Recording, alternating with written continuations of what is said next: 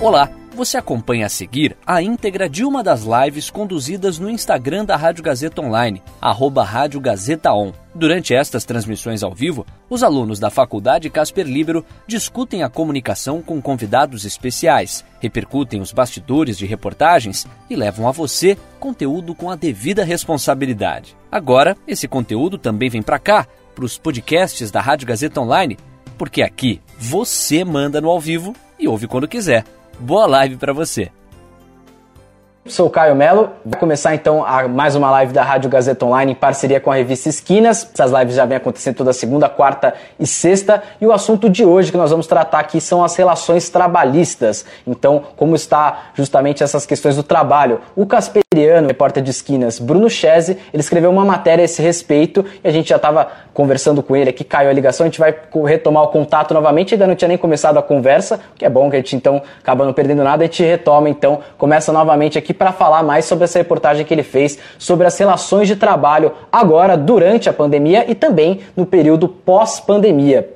Vou chamar então aqui o Bruno novamente, Bruno Chese, casperiano, repórter de Esquinas. E você pode, claro, interagir, mandar sua pergunta para a gente, participar, reforço mais uma vez. Oi, Bruno, agora tudo certo? Cara, tudo certo, como sempre, eu e a tecnologia a gente não, não se dá muito bem. Então... é, é, claro, período, período que a gente está remoto realmente tem essas, essas novas facilidades e dificuldades também da tecnologia, é. Mas não tem problema, estamos aqui, a tecnologia possibilitou que a gente estivesse aqui conversando e, claro, não, graças a Deus, produzindo aqui, continuando produzindo, então... aqui fazendo jornalismo, levando informação que nesse momento, sobretudo, é muito importante, é tão importante. Bruno, o que, que te motivou a escrever sobre as relações de trabalho, primeiramente? Bom, primeiro, boa tarde, Caio, obrigado pela, pelo convite aí. Uh, o que me motivou, na verdade, é o período de incerteza que a gente está passando e pós-pandemia de covid dezenove, a gente vai ter muita coisa nova, principalmente... nas relações trabalhistas e na justiça do trabalho em si. Então, isso fez com que eu buscasse entender o que, que a gente pode esperar, porque certeza, ninguém tem certeza, e esse momento que a gente está vivendo agora só está aumentando, inclusive, esse mundo que é o direito do trabalho e das relações trabalhistas. Então, esse foi o principal motivo pelo qual fez com que eu escrevesse a matéria. Entendi, Bruno. Só vou pedir para você, se você conseguir falar um pouco mais próximo do microfone, acho que está saindo, pelo menos aqui para ah. mim, está saindo um pouquinho baixo. Aí... Ah, eu levanto aqui, daí. Acho que aqui melhora. Né? Ah, melhorou bem, acho que, acho que ficou um pouquinho ah. melhor. Mas tranquilo, então, é, deu para entender é, perfeitamente a primeira pergunta. Agora, um ponto, você suscitou essas grandes dúvidas, né? Para essas dúvidas a gente sempre tem que ouvir os especialistas. Você conversou com três para sua reportagem. Você conversou, então, com o advogado trabalhista, o Danilo Nascimento, com a professora de Direito do Trabalho, Maria Cláudia Felten, e com o advogado do Sindicato dos Jornalistas de São Paulo, o Rafael Maia. Como é que você chegou nessas fontes? Bom, primeiro que foi difícil encontrar pessoas dispostas a, a, a falar sobre o tema exatamente por incerteza, por talvez é, não querer é, dar uma opinião que acabe sendo contraditória, até mesmo para com cliente ou alguma coisa do tipo. Então, a primeira pessoa no qual eu falei foi o Danilo Nascimento, que é advogado trabalhista aqui em São Paulo. E numa conversa pre- preliminar com ele, a gente, é, no caso eu, estabeleci algumas, algumas dúvidas nas quais eu gostaria de tratar com os outros. Então, a primeira coisa que, que ele, o Danilo, me, me chamou a atenção foi que a reforma trabalhista de dois mil e dezessete ela pode vir atrapalhar muito nesse pós-pandemia. Uh, depois disso, a segunda pessoa na qual eu falei foi com o Rafael Maia, porque eu precisava... Uh, dentre, dentre algumas das, dos principais pontos que a reforma trouxe, foi o enfraquecimento dos sindicatos. Então, eu queria conversar com alguém ligado a sindicatos para que ele me passasse a posição da, do trabalhador, tendo que negociar no pós-pandemia sem a presença do sindicato, que também vai ser uma, uma, uma novidade. E, por fim, queria falar com, com um professor, uma professora, de Direito do Trabalho e que pudesse esclarecer alguns pontos é, cara, é, específicos, como a questão da informalidade, a questão da própria reforma trabalhista estar sendo essa, essa resposta na qual a gente já vinha de algumas crises econômicas, sociais e políticas. Então, esses eh, eu mapeei junto com, com o pessoal de Esquinas, pessoas nas quais a gente eh, conseguisse essas, essas respostas, no caso. Você comentou da reforma trabalhista, né, sobre esse possível enfraquecimento dos sindicatos. Além disso, existe algum outro ponto que a reforma trabalhista em si seja um agravante de uma possível crise trabalhista e econômica pós-pandemia, Bruno? Hum, eu não utilizaria o termo agravante. Eu acho que, na verdade, a reforma trabalhista ela acaba sendo, como falei anteriormente, e até quem chamou a atenção por isso foi a professora Maria Cláudia, é uma resposta para todas as crises que, que vinham se desenhando no Brasil. A gente tem que se lembrar que ela é de dois mil e dezessete, governo do Michel Temer, que fez uma reforma, a meu ver, não é, a toque de caixa, de uma maneira mais célere, talvez com um pouco de diálogo, tentando é, não favorecer, mas satisfazer uma classe predominante, que é a dos empresários aqui no Brasil. Uh, então, o que eu noto da reforma trabalhista é que agora ela... Uh, vai dificultar porque, um, o trabalhador agora ele passa a arcar com as custas do processo caso ele não ganhe. Então, isso assusta um pouco, porque anteriormente a gente só, o trabalhador ele só ingressava na justiça sem ter que arcar com as custas do processo. Isso já faz com que ele tenha que pagar um valor em cima de toda a, a o valor da causa, um, um percentual em cima do valor da causa caso ele perca. E não é somente, uh, é, por exemplo, ele fez dez pedidos, ele vai pagar o valor, uh, o percentual em cima dos, dos pedidos que ele não ganhou. Então, isso faz com que o trabalhador agora, ele tenha que ter uma, vamos dizer assim, um arcabouço de provas muito robustas, muito claras, porque isso periga ele entrar na justiça e ainda, além de sair com nada, ter que pagar por isso. Então, acho que a reforma trabalhista, nesse momento, ela, ela é um, um obstáculo por trazer essas prerrogativas também. Entendi, Bruno. Ainda falando da reforma trabalhista, ela foi feita em dois mil e dezessete, né, como a gente comentou, o governo Michel Temer. A justificativa, a principal ideia, a principal justificativa para a reforma trabalhista ser feita era aumentar os trabalhos com carteira assinada, o trabalho formal, e diminuir a informalidade, diminuir... É, o subemprego, enfim. Só que dados do I B G E mostram que a, a informalidade está crescendo no nosso país e é, inclusive, recorde histórico, né, desde que começou a ser medida. É possível dizer, então, a partir dessas evidências, que a reforma trabalhista falhou? Hum, complicado, Caio. Uh, não sei se falhou seria o, o termo. Porque, assim, é, a informalidade ela também cresce aqui no Brasil, tendo em vista a tecnologia e os novos postos de trabalho que a tecnologia acaba por criar.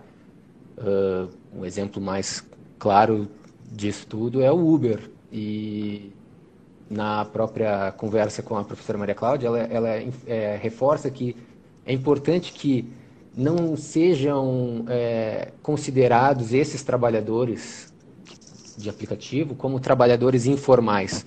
Na verdade, eles são novos postos de trabalho e que foram criados, claro, através de uma empresa e que não, não tem o registro e a formalização como carteira assinada, mas que, uh, se a gente conversar com a maioria dos, dos motoristas de aplicativo, eles preferem da maneira como é. Eles preferem que não, não, não, eles façam o seu próprio horário, eles tenham controle do ganho deles, que eles não tenham um patrão que esteja ali, eles fazem absolutamente a jornada de horário de trabalho deles é completamente administrada pelo próprio motorista. Então, nesse ponto, nesse aumento de informalidade, eu não consigo dizer que a reforma falhou. Eu acho que a reforma, ela na verdade, uh, e isso também é uma outra coisa que se caracterizou muito eu, depois que eu fiz essa, essa reportagem, é que vai ficar cada vez mais difícil da gente reconhecer o vínculo de emprego que a gente é, conhecia anteriormente, com décimo terceiro, é, férias remuneradas.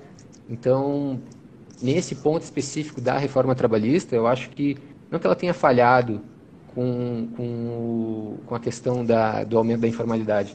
Eu acho que tem um, uma soma com a tecnologia, mas eu acho que ela, como, como havia mencionado anteriormente, ela dificulta algumas coisas para que exista uma relação de trabalho de um vínculo empregatício mais forte, na verdade. Então, é como a própria, a própria professora fala, que é mais fácil a gente mexer nas, nas, nos direitos do, do trabalhador do que fazer uma reforma de impostos ou alguma coisa nesse sentido. Então, é mais por esse motivo, assim, eu acho. É, você citou o exemplo do, do Uber, né, do, dos motoristas de aplicativos, enfim. Tanto que essa nova categoria que vem surgindo de, das relações de trabalho é até chamada de uberização do trabalho, né, em homenagem, homenagem a isso, de certa forma. E chegou a pergunta aqui Sim. do Rodrigo Rattier, que está acompanhando a gente. Ele perguntou, Bruno, pensando um pouco no aspecto jornalístico, quais os desafios de abordar um tema técnico e complexo como direito trabalhista? Como buscar a pluralidade? Primeiro, um abraço para o Rattier, o maior santista que eu conheço. É... Bom, a primeira dificuldade é exatamente uh, deixar claro que essa matéria ela não é uma matéria pró-trabalhador é, contra empregador. Uh, então, essa foi, esse é um, é um desafio inicial. Primeiro, pelo fato de que, mas obviamente a gente não pode é, negar algumas coisas, como Uh, esperar que a relação trabalhista mude e o lado mais fraco, que é o lado, o lado do trabalhador, saia mais prejudicado. Então, esse é o primeiro desafio. Com relação à, à pluralidade, aí é que entra a importância de não só ouvir o advogado trabalhista e o advogado sindicalista, ouvir também professores que vão, é, que vão para dentro da sala de aula ensinar não somente a questão da relação trabalhista, mas é o direito ao trabalho, a, o que, que a gente entende como direito ao trabalho e como isso é importante, não só um direito é, de um emprego, mas um direito de tu ter um emprego e te manter nesse emprego. Então, essa é, é por isso que foi importante a gente procurar alguém que tivesse a, o conteúdo da lei e ensinasse esse dentro de uma sala de aula. Acho que a pluralidade vem também disso, assim. Exato, e é tão importante no momento de escrever uma pauta, principalmente uma pauta tão complexa e tão polêmica, né, que levanta vários pontos polêmicos. Agora, outra coisa que é bastante polêmica, que vem sendo tratado com alguma, com certa polêmica, são as ações que o governo federal atual vem tomando para tentar enfrentar a pandemia no sentido econômico, né? É, existem duas medidas provisórias que foram é, estabelecidas pelo governo federal que possibilitam, entre outros pontos, o adiantamento das férias coletivas e a redução de salários, de acordo, claro, com a proporcionalidade que o trabalhador trabalhe menos, enfim. De que forma, então, as suas fontes encaram essas ações atuais do governo? Bom, é engraçado até porque é, são três fontes e três fontes... Assim, os dois advogados, eles até levam para um mesmo lado, mas a professora chama atenção para outras coisas. O Danilo, ele encara como um fortalecimento da incerteza. Essas duas medidas provisórias editadas pelo, pelo governo federal aumentam a incerteza, tendo em vista que, por exemplo, a medida provisória nove dois sete, vinte e quatro horas depois, ela teve uma revogação no que diz respeito ao, à suspensão do contrato de trabalho. Essa era uma das, das medidas nas quais estavam previstas na... na medida, que era a suspensão do contrato de trabalho por quatro meses. vinte e quatro horas depois disso, o próprio Jair Bolsonaro, ele revogou esse trecho. Então, isso também causa uma certa incerteza. Então, nas palavras do doutor Danilo, isso só aumentou a dúvida que para nesse mundo da, da relação trabalhista. Com relação ao, ao Rafael, o advogado do sindicato aqui dos jornalistas, ele já fala numa questão que essas é, medidas estão também passando por cima de direitos constitucionais e, e quem está fazendo essas medidas, o texto das medidas, está cometendo uma, um, um certo abuso, eles estão é, se aproveitando desse momento para, inclusive, passarem é, coisas como, por exemplo, essa flexibilização da, da jornada de trabalho proporcional ao, ao salário e assim por diante. E, por fim, a professora... Novamente, ela chama atenção para isso, as medidas provisórias, elas têm um início, elas duram por sessenta dias, elas são renováveis por mais sessenta, uhum. mas tem que se cuidar o fim delas, é o quanto que a situação na qual elas foram criadas, pós-situação que elas sejam é, reivindicadas e voltem ao status quo da relação. Então, essa é a opinião de cada um, sim. Então, mais voltada para a incerteza, mas ao mesmo tempo para que o trabalhador cuide que essa nova relação ela não seja uma, uma relação normal, ela volte a ser a anterior. Eu agradeço quem está acompanhando a gente, interagindo aqui com a gente, tantas pessoas, a exemplo do Alex, da Camila, da Mariluce e tantas outras pessoas que estão interagindo aqui com a gente, estão acompanhando essa live aqui. Pessoal, podem é, mandar pergunta de vocês, participar também, como fez o Rattier, enfim, essa live é de vocês também. Bruno, a gente estava falando da incerteza sobre esse momento. Agora, um ponto que também vai gerar uma certa incerteza, mas é importante a gente comentar. Tem alguma possibilidade dessas flexibilizações trabalhistas continuarem acontecendo, ou mesmo as que já estão, as, as flexibilizações atuais, que elas continuem de alguma forma no período pós-pandemia? Então, cara, eu acho que é um pouco do que a, a professora falou, no, no que diz respeito à, à vigência das medidas provisórias, dos sessenta dias mais sessenta dias. O que a gente, é, o que se acredita é que, na verdade, o pós-pandemia e a própria Justiça do Trabalho, ela vai ter que olhar para ela de uma maneira diferente. Então, não consigo dizer que isso vai continuar exatamente como está agora, mas acredito que o que vai acontecer vai ser uma nova, não digo uma nova reforma trabalhista, mas um, até mesmo uma, uma nova visão sobre, inclusive, essa questão da informalidade e, e a partir disso, uma nova proposta de, de relação de emprego aqui no Brasil. Acho que, como está tudo tão incerto, e acho que é, é, esse é o, o, o grande, grande desafio da reportagem, é a gente imaginar como vai ser uma relação, sendo que a gente não tem nem data para que as coisas voltem ao normal. Então, essa é a...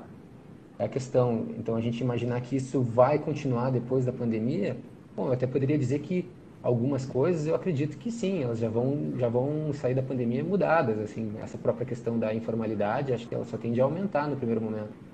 Assim, eu é, faço faculdade de jornalismo e não, não, não sou bom com matemática, mas para mim a, os números não vão fechar, entendeu? As empresas vão ter um, um desgaste, vão querer reduzir valores e custos A, da maneira que for, e acho que vai ter muito trabalhador que vai acabar aceitando condições precárias assim para voltar e ter uma renda, porque é isso, é a necessidade também. Então acho que a gente mexe um pouco com isso tudo nesse caso, né? Exato. Inclusive, você apontou alguns, alguns paradigmas, até algumas questões, um pouco, alguns aspectos negativos. Você acha que esse contexto da pandemia, quando ele passar, pode trazer também paradigmas e reflexões importantes positivas para esse mundo do trabalho, positivas de alguma forma? Ah, positivo seria a necessidade da gente finalmente encarar a tecnologia, como é o caso, assim. Não que a gente vai passar a ter todos os modelos como é o modelo do Uber de, de relação de emprego, mas acho que a gente vai começar a encarar isso de uma maneira mais assim, bom, é uma tendência natural das coisas, é, novas tecnologias surgem, postos de trabalho são extintos, cabe a nós nos reinventarmos e ir atrás dessa, dessas, novas, dessas novas perspectivas trabalhistas. Positivo seria isso, eu não encaro muita coisa positiva após tudo isso, assim, na verdade. O Alex aqui está fazendo uma pergunta que vai de contra até um ponto que eu ia tocar contigo realmente, é, sobre, ainda sobre a questão trabalhista, enfim, e o custo, né, que, o quanto cada funcionário custa para a empresa. É, o, você ouviu o Danilo Nascimento, advogado trabalhista, que você entrevistou, ele comentou que um trabalhador que ganha dois mil reais, para o patrão ele custa quatro mil reais, na verdade. Pelo que você ouviu das suas três fontes, é possível garantir direitos trabalhistas e empregos de carteira assinada para todo mundo? Ou essa é uma conta que não fecha? Acho que não é nenhuma conta que não fecha, acho que vai ser uma coisa cada vez mais rara, assim. uh, esse exemplo do Danilo é muito simples, na verdade, né? É, o custo do empregador para o custo do empregado para o empregador é muito maior do que somente o salário dele. Então isso faz realmente... E tem um ponto muito importante, cara, que a gente tem que abordar também, que também em dois mil e dezessete, a Lei treze ponto quatrocentos e vinte e nove, que é a lei de terceirização, ela permitiu que se passe a terceirizar a atividade fim. Então isso engloba médicos, engloba, enfim, trabalhador rural e tudo mais. Uh...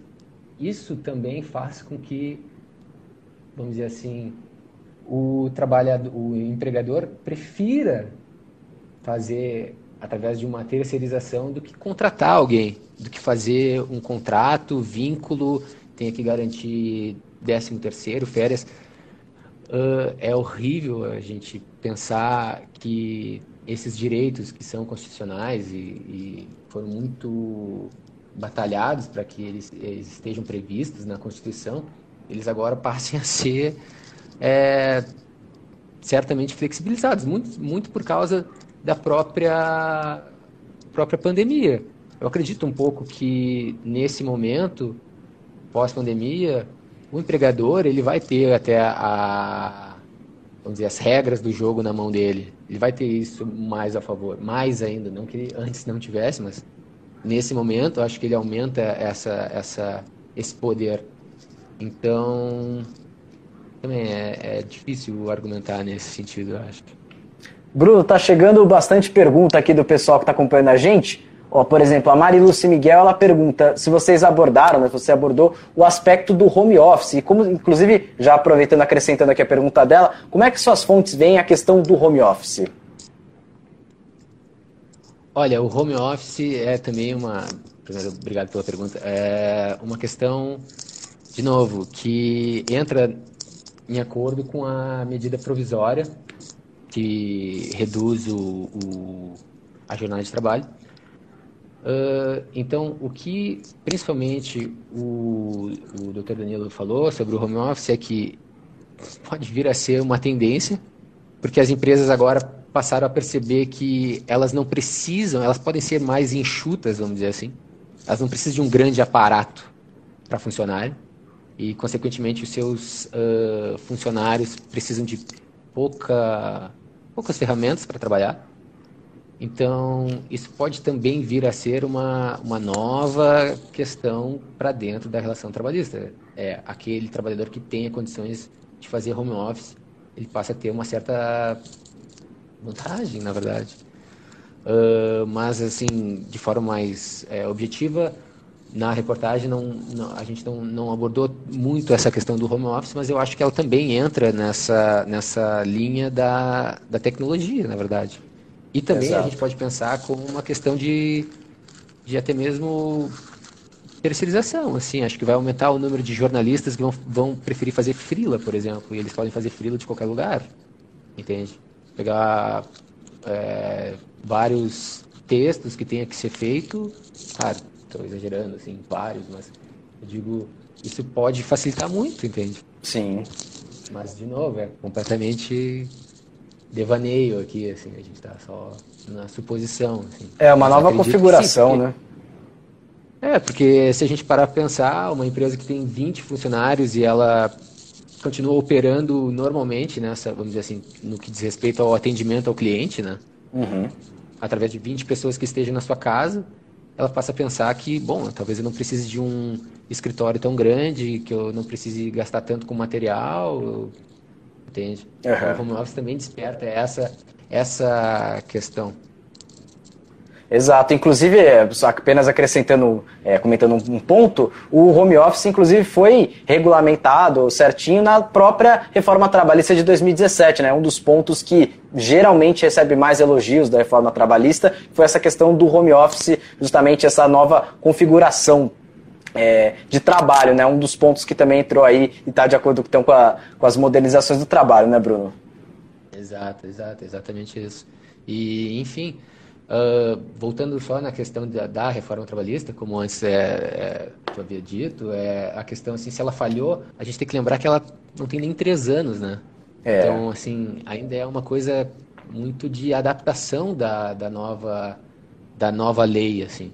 Então, por isso que a gente acredita, a gente, quando eu digo é, eu e as pessoas que, nas quais eu conversei, que a reforma, nesse primeiro momento, também vai ser um obstáculo pelo próprio desconhecimento de como ela funciona. A gente não pode garantir que a, a reforma trabalhista é, vai funcionar a plenos, é, plenos pulmões nesse momento, porque esse momento foi completamente atípico, né?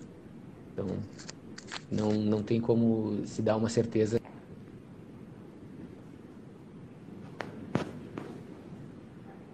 A conexão dele deu uma travada aqui, mas estava comentando a questão do home office, a questão da lei trabalhista, acho que voltou. Oi? Voltou, deu uma caída, não tem problema. Vou, vou, segurar, vou segurar com a mão aqui agora, no, no pau de selfie, que estava me atrapalhando. Ah, tá certo. E não, eu... tudo bem, tranquilo. E... Bruno, uma, um ponto que ia tocar contigo, até voltando um pouco ao nosso assunto, é, a Maria Cláudia, professora do, de, de Direito do Trabalho, né? Ela estava comentando com você na reportagem sobre a questão das novas tecnologias, a informalidade, você até trouxe pra gente um pouco essa ideia dela. Agora, ela comenta que seria um malefício se regulamentassem de alguma forma o trabalho informal. Por quê? Hum, bom, é... O trabalho informal, eu acredito assim, que quando ela se refere a, essa, a esse malefício do, desse trabalho informal, acho que ela está falando da, da questão do Uber, na verdade. Porque exatamente uh, se vier a se configurar um vínculo empregatício do Uber com os motoristas, da Uber com os motoristas, é, primeiro, vai ser muito mais, é, como a gente conversou antes, custoso para a empresa, o que vai fazer com que menos pessoas... É, vão entrar na vão entrar na empresa. Acho que vai afastar, inclusive, essa informalidade que é, porque hoje, para a gente entrar no Uber, é, a gente faz um cadastro, aluga um carro, o carro não precisa ser nosso, inclusive. Então, fica mais fácil da gente é, entrar no mercado de trabalho. Então, o que a, a professora Maria fala é sobre, se a gente regulamentar isso, nesse momento... É, a gente também vai estar afastando muita gente da, da, do emprego, porque vai diminuir, primeiramente, o, o, o valor que os motoristas vão receber, eles vão ter menos é, autonomia, que é uma coisa que eles, particularmente, é, não só gostam, mas que eles preferem que seja dessa maneira. Então... o malefício é nesse sentido, é os empregos que se perdem com... Com essa, com essa regulamentação, na verdade. E, Bruno, fazer essa reportagem, ouvir fontes diferentes, mudou algum ponto de vista que você tinha sobre essa questão trabalhista? Cara, acho que mudar, assim, mudou uma questão de realmente não ter absolutamente noção do que vai acontecer depois disso tudo. Eu acho que isso influencia não só... naquele trabalhador uh, que vai ter que se submeter a questões até... Bom, um pouco complicado isso que eu vou dizer, mas... Cara, análoga à escravidão, assim, que ele vai ter que trabalhar de uma maneira é, pesada e... porque é o que o empregador pode pagar para ele. Então, ele vai ser coagido a, a assinar alguns acordos, porque ele sabe que ele precisa daquele, daquele emprego. Então, mudou a minha expectativa de... Mudou para pior, no caso. A expectativa do que vai ser a relação trabalhista uh, depois disso tudo. Mas, ao mesmo tempo, também mudou para essa questão dessa visão de... Bom, uh, o mundo é uma constante mudança, Darwin ensina e a gente tem que se adaptar e... Enfim, difícil, mas vai ser assim, acho que, para o resto do mundo, na verdade. Com certeza, é um movimento que certamente vai acontecer de forma razoavelmente homogênea em todo o mundo, ainda que, claro, respeitando as especificidades de cada país, cada condição social, cada condição econômica, claro, mas tem esse, é um ponto que muitos concordam realmente que é, as mudanças trabalhistas estão chegando no mundo inteiro, até pelas novas configurações, novas tecnologias que a gente estava conversando. Agora, Bruno, para pro... alguma próxima reportagem que você possa vir a fazer. Você pensou em alguma pauta já? Já tem alguma pauta em mente? Eventualmente até alguma questão trabalhista, só, só que com outra ótica, outro, algum outro ângulo? Já tem alguma coisa nesse sentido? Já, na verdade, ela está, vamos dizer assim, não está no forno ainda, mas já tá, a gente já está fazendo ali, já botou uns ingredientes, falta botar no forno ainda, que falta, na verdade, o principal. É, eu vou abordar a questão de um atleta olímpico, que ele já está com a vaga dele garantida para a Olimpíada, que agora vai ser realizada em dois mil e vinte e um, mas o foco vai ser o seguinte, que é a pandemia, ela prejudicou o é, atleta, que a gente chama de quase, aquele atleta que quase estava fazendo o índice, ele quase estava conseguindo treinar, ele quase estava conseguindo um patrocinador. A pandemia não atingiu esse atleta que já vai para a Olimpíada. Isso não, isso ele já é um atleta de alto rendimento e, por mais que ele seja exceção aqui no Brasil, ele tem, sim, condições boas financeiras, ele tem bons patrocinadores, ele tem boas condições de treinamento, inclusive, inclusive nesse período de, tre- de pandemia, porque ele é amigo de alguém que tem uma academia ou o patrocinador dele tem algum espaço no qual só ele possa utilizar. Então, não chega a englobar uma questão trabalhista, assim, mas é uma coisa de quem realmente é, na, na, na, no mundo do esporte, quem é realmente prejudicado pela pandemia. Então, próxima reportagem, que espero que não demore muito para sair, trata exatamente sobre isso, na real. Entendi, Bruno. Tá certo, então. Muito obrigado por esse papo, por todo esse, todo esse debate que a gente acabou fazendo por aqui. E agora eu até vou deixar um espaço para você convidar quem está acompanhando a gente a ler a sua matéria, essa que já saiu, e eventualmente até já saber por onde ela pode ler as próximas que podem vir a sair. Não, que isso. Eu que agradeço antes de mais nada. Desculpa qualquer coisa, questão de tecnologia. Ah, imagina. Bom, Caio, lê a matéria que já está publicada, ela está lá no site da Esquinas, é, revista esquinas ponto casper libero ponto edu ponto b r. Espero que em breve, não muito distante, esteja essa outra matéria lá.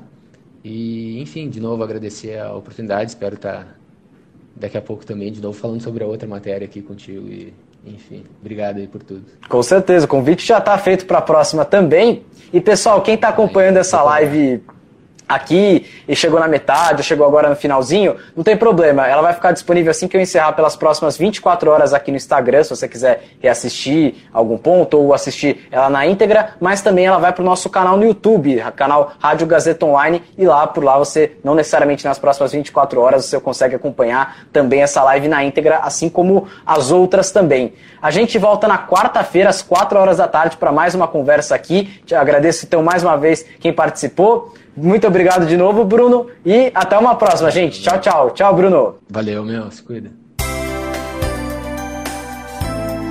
E aí, curtiu? Essa foi a íntegra de uma das lives conduzidas no Instagram da Rádio Gazeta Online, arroba Rádio Gazeta On. Siga a gente por lá e fique ligado nas novidades.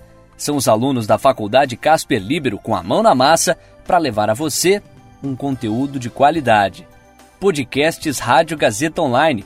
Você ainda mais conectado.